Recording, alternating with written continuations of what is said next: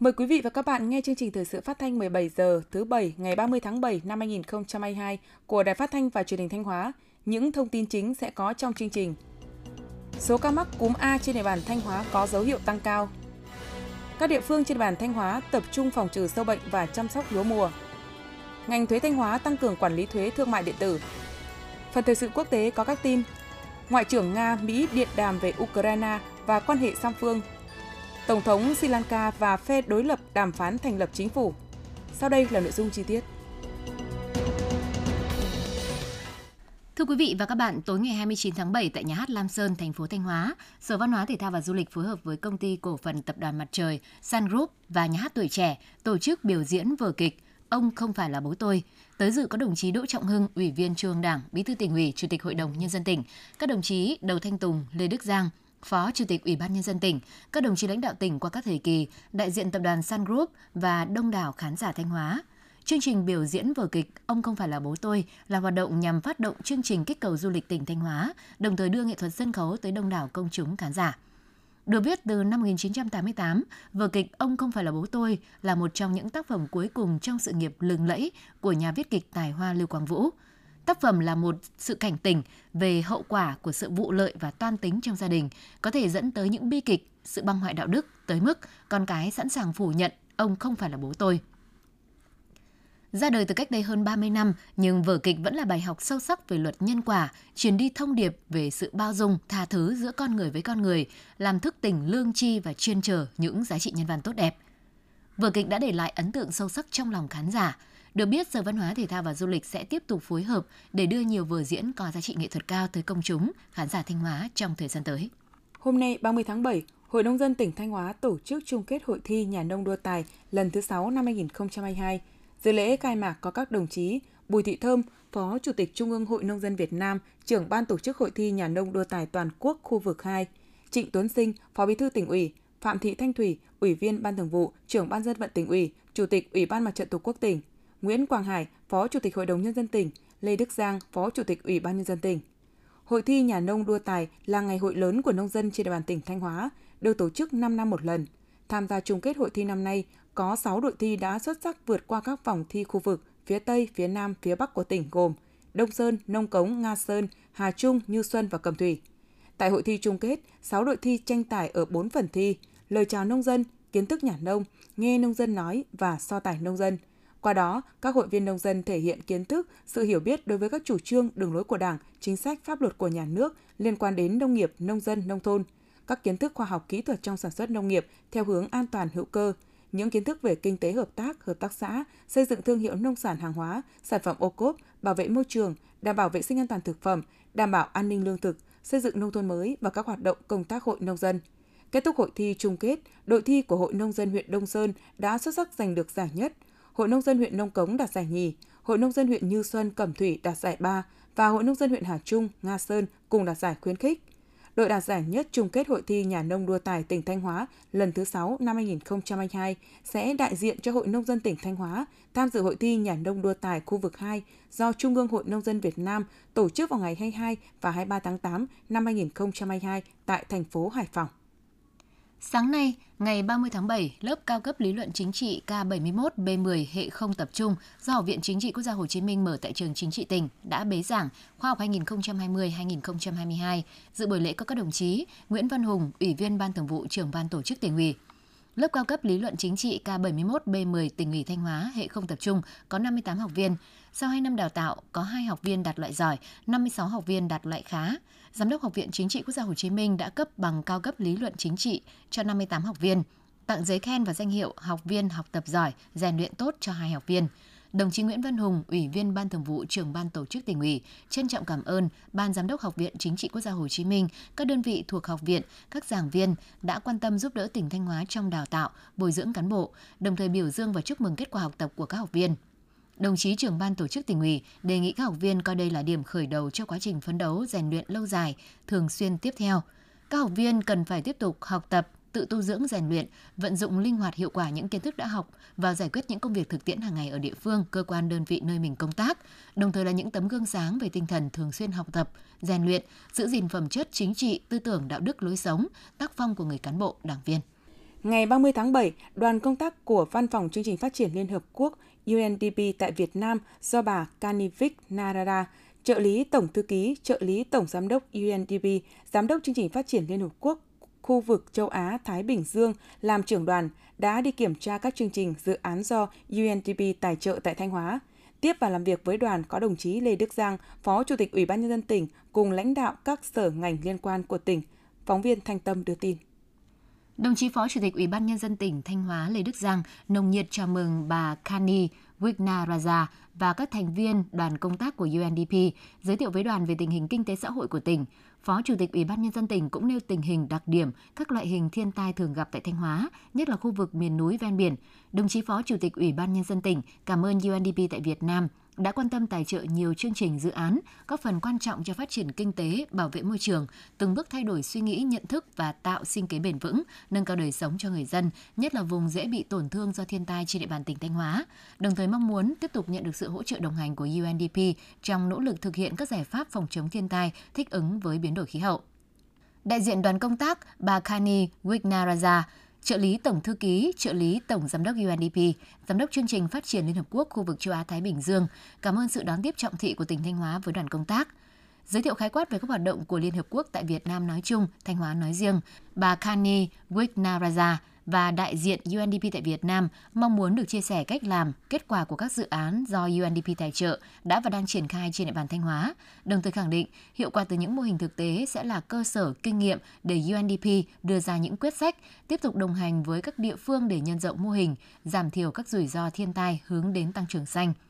Tiếp đó, đoàn đã khảo sát một số dự án do UNDP tài trợ đã và đang triển khai tại Thanh Hóa gồm dự án tăng cường khả năng chống chịu với những tác động của biến đổi khí hậu cho các cộng đồng dễ bị tổn thương ven biển Việt Nam giai đoạn 2017-2021. Trong đó, dự án thành phần được triển khai tại các huyện ven biển Nga Sơn, Hậu Lộc, Hoàng Hóa và thị xã Nghi Sơn – dự án hỗ trợ cộng đồng địa phương phát triển bền vững cây sói rừng để cải thiện sinh kế và tăng cường sức khỏe miễn dịch ở cộng đồng người Thái tại xã Thành Lâm, huyện Ba Thước, tỉnh Thanh Hóa. Thời gian thực hiện từ tháng 7 năm 2021 đến tháng 6 năm 2023. Các dự án đã và đang góp phần tăng cường khả năng chống chịu tác động của biến đổi khí hậu cho các cộng đồng dễ bị tổn thương, hỗ trợ phát triển sinh kế, bảo tồn và phát triển nguồn tài nguyên, đa dạng sinh học, hướng đến sự phát triển xanh và bền vững.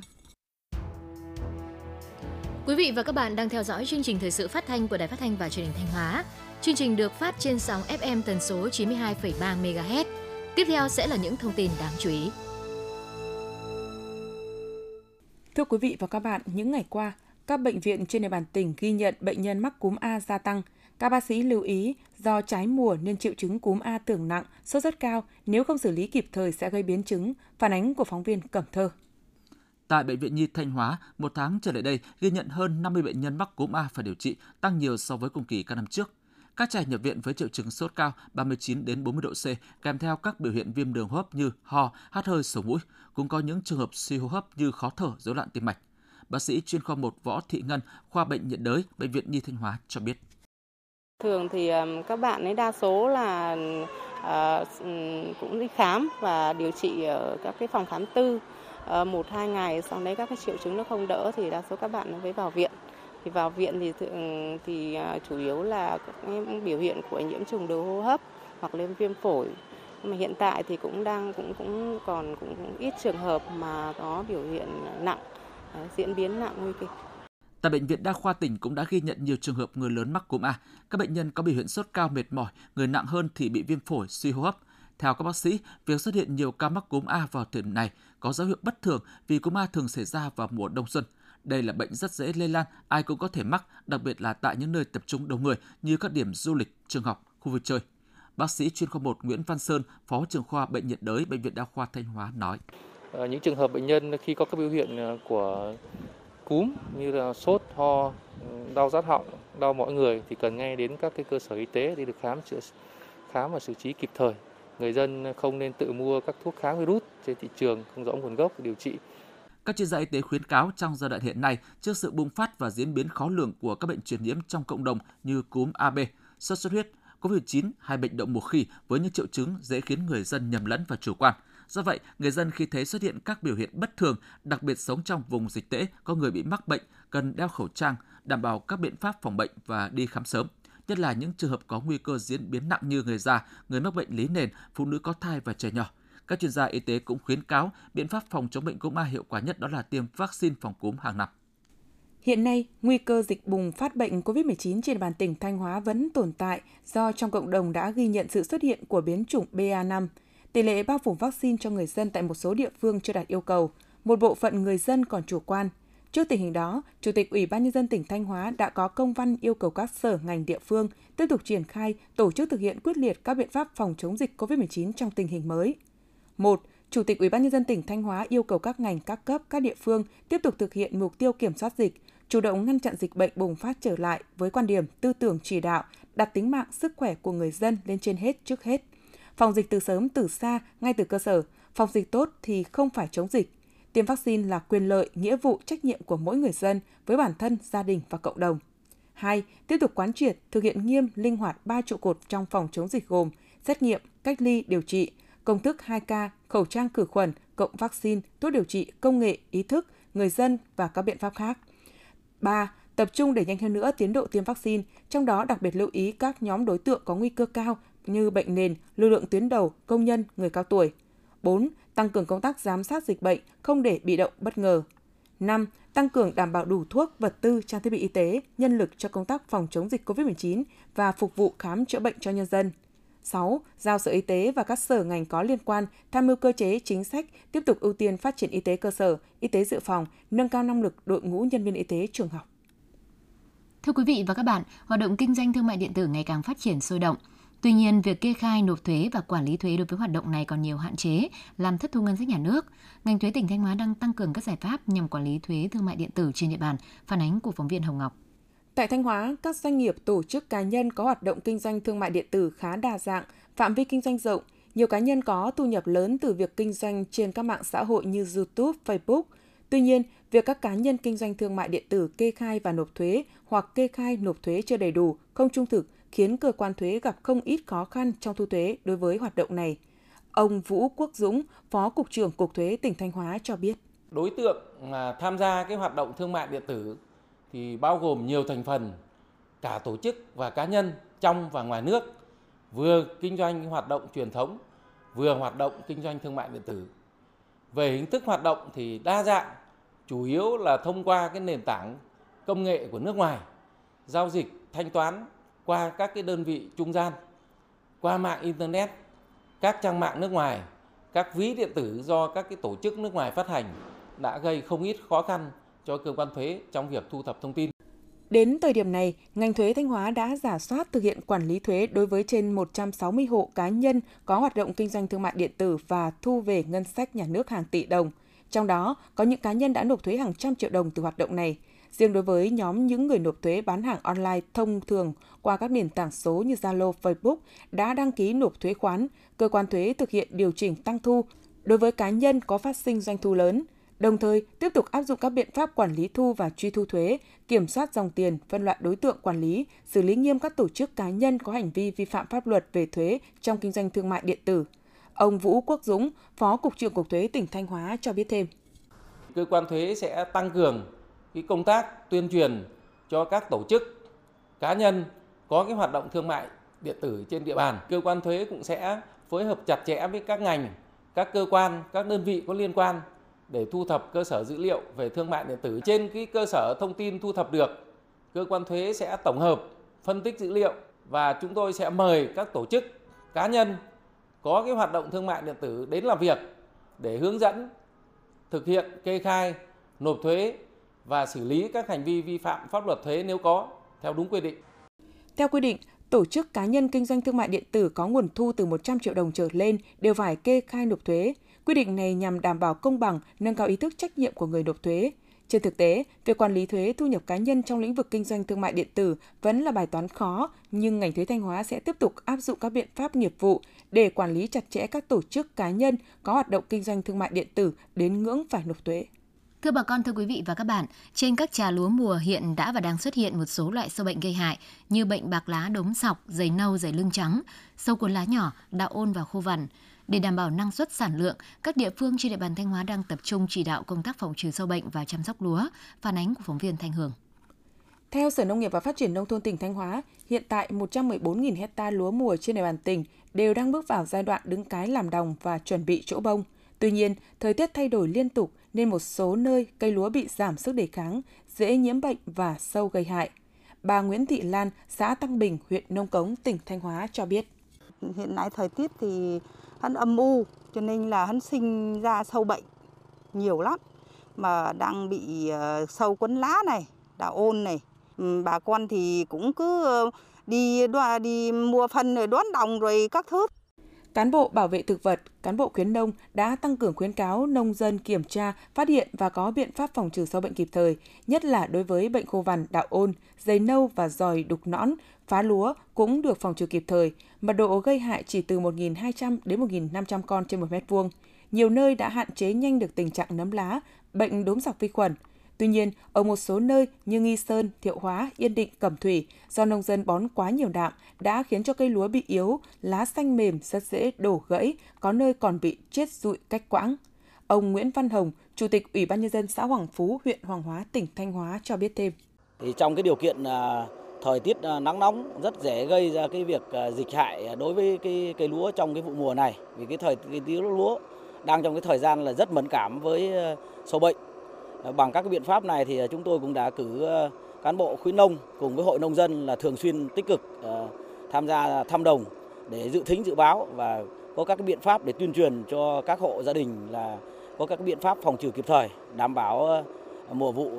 đảm bảo phấn đấu vụ mùa là được một cái vụ mùa bội thu. Cùng với việc tăng cường chỉ đạo nông dân chăm sóc lúa, ngành nông nghiệp và phát triển nông thôn cùng với các địa phương cũng chỉ đạo các đơn vị thủy nông cung cấp đủ nước tưới dưỡng cho lúa trong giai đoạn từ đẻ nhánh đến trổ bông, giữ nước mặt ruộng đúng kỹ thuật để lúa hút dinh dưỡng, sinh trưởng tốt, đồng thời tăng khả năng chống đổ.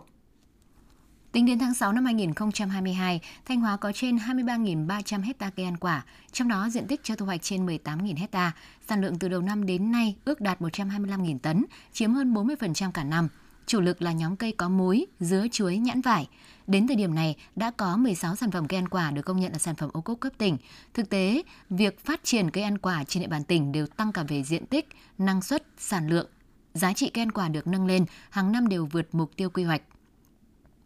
Tuy nhiên, theo đánh giá của ngành nông nghiệp, tại các địa phương, diện tích sản xuất cây ăn quả vẫn còn manh mún, phân tán, vùng sản xuất tập trung mới chỉ đạt 1 phần 3 diện tích. Việc ứng dụng khoa học công nghệ trong công tác sản xuất chế biến còn hạn chế, chưa hình thành được nhiều các chuỗi giá trị khép kín. Việc thu hút các doanh nghiệp đầu tư trong chế biến tiêu thụ cây ăn quả còn ít.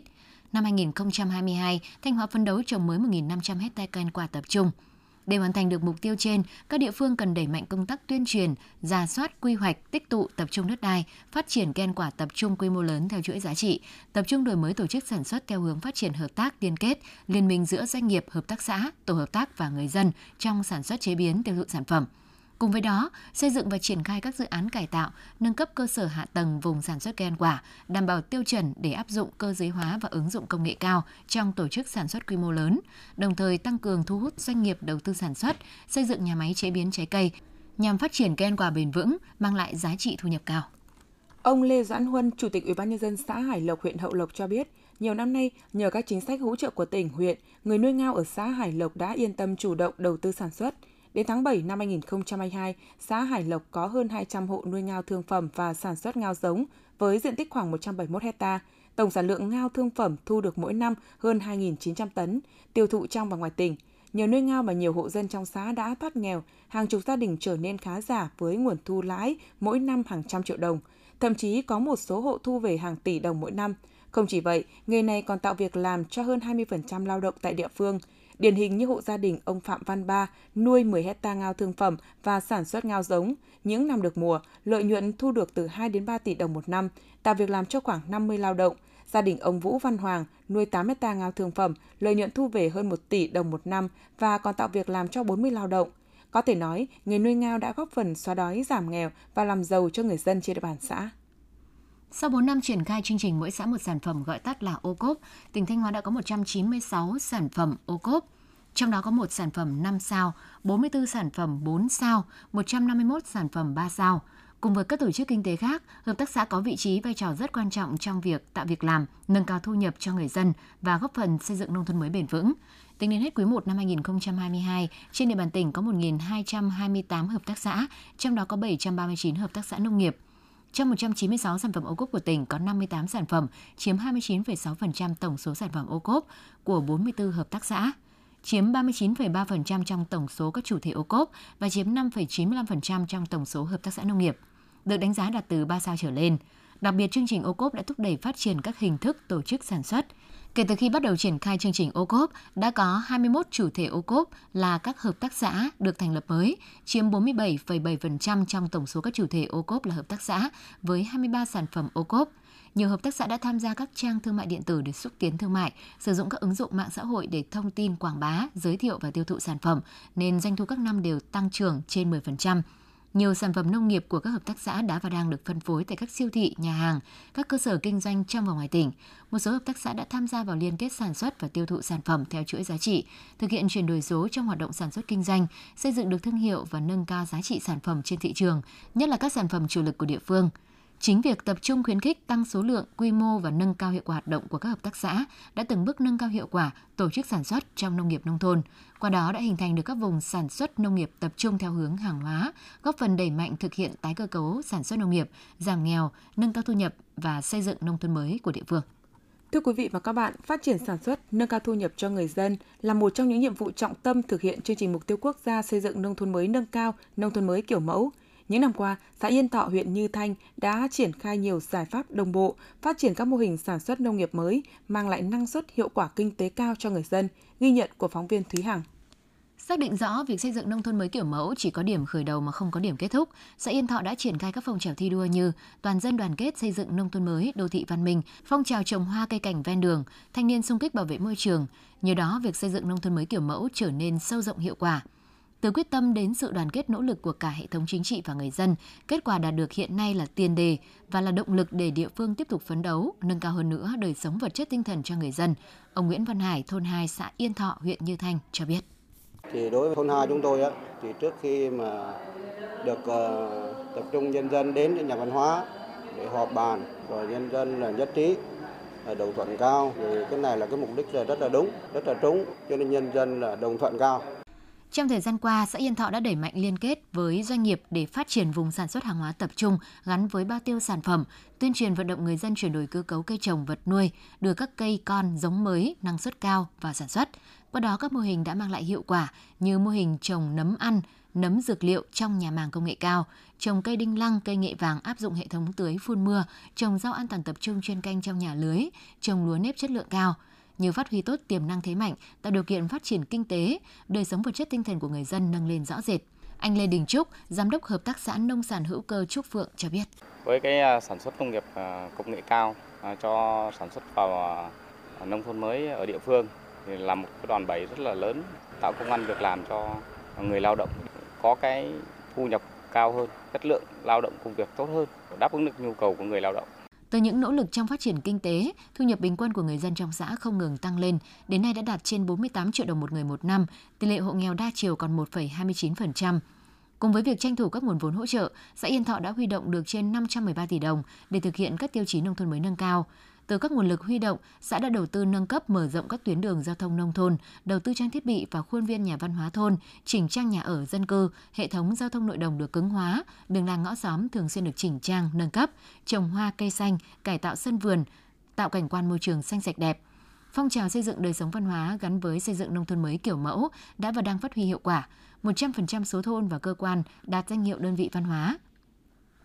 Hiện tại, địa phương đã và đang phát động phong trào thi đua xây dựng nông thôn mới kiểu mẫu và phấn đấu 3 thôn được công nhận thôn nông thôn mới kiểu mẫu vào cuối năm 2022. Ông Lưu Đình Trực, Bí thư Đảng ủy xã Yên Thọ, huyện Như Thanh cho biết. Thực hiện cái xây dựng nông thôn mới nâng cao và nông thôn mới kiểu mẫu thì khi mà ban chỉ đạo triển khai thì được nhân dân đồng thuận. Có nhiều hộ cá nhân là người ta hiến đến 4 500 mét vuông đất để mở rộng đường bố trí cái cảnh quan bộ mặt của gia đình tường rào cũng ngõ để xã phấn đấu là hoàn thành xã nông thôn mới kiểu mẫu vào năm 2024. Những kết quả đạt được trong việc giữ vững và nâng cao chất lượng các tiêu chí nông thôn mới nâng cao theo hướng bền vững trong thời gian qua sẽ là nền tảng vững chắc để Đảng bộ, chính quyền và nhân dân Yên Thọ tiếp tục phát huy nội lực, khơi dậy tinh thần đoàn kết, sáng tạo và trách nhiệm của cả hệ thống chính trị, quyết tâm trở thành xã nông thôn mới kiểu mẫu vào cuối năm 2024. 6 tháng đầu năm, công tác chuyển đổi số trên địa bàn tỉnh Thanh Hóa đã có nhiều chuyển biến tích cực. Các cơ quan đơn vị đã triển khai các ứng dụng công nghệ thông tin trong lĩnh vực chuyên ngành để phục vụ công tác quản lý điều hành. Đến nay, 100% cán bộ công chức đã tiếp nhận xử lý văn bản và hồ sơ công việc trên môi trường mạng. Cổng dịch vụ công và hệ thống một cửa điện tử của tỉnh đã cung cấp gần 870 dịch vụ công mức độ 3 và mức độ 4. Tỷ lệ hồ sơ được giải quyết đúng và trước hạn đạt 97,6%, qua đó giúp hoạt động của các cơ quan đơn vị được công khai, minh bạch, nhanh chóng và hiệu quả. Về kinh tế số, toàn tỉnh đã có gần 67.000 doanh nghiệp, hộ kinh doanh được hỗ trợ đưa sản phẩm lên các sàn thương mại điện tử. 100% doanh nghiệp, tổ chức kinh tế, hộ kinh doanh, cá nhân kinh doanh triển khai hóa đơn điện tử, dịch vụ thanh toán không dùng tiền mặt được cung cấp rộng rãi đến người dùng.